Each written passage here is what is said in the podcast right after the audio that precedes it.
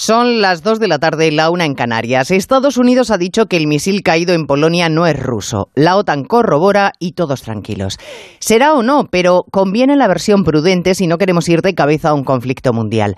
Es lo más grave que está sucediendo sin duda en el planeta, aunque el hecho diferencial español, la excepción ibérica, es que aquí somos capaces de cargarnos un Estado sin bombas. La ministra Irene Montero, lejos de reconocer defectos en la ley del solo sí es sí, que ha provocado reducción de condenas en violadores. Aunque tenga el ánimo esa ley de proteger a las mujeres, la ministra, digo, ha dado una patada y a seguir. La culpa... La culpa es de los jueces machistas que no cumplen las leyes feministas y benefician a los agresores. Vamos, que los jueces o son iletrados por no conocer la ley o prevaricadores con todas las letras por aplicarla mal a sabiendas. La justicia cuestionada por el gobierno.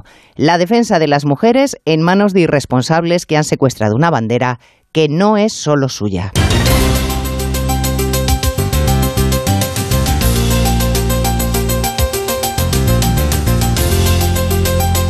En Onda Cero, Noticias Mediodía, con Elena Gijón.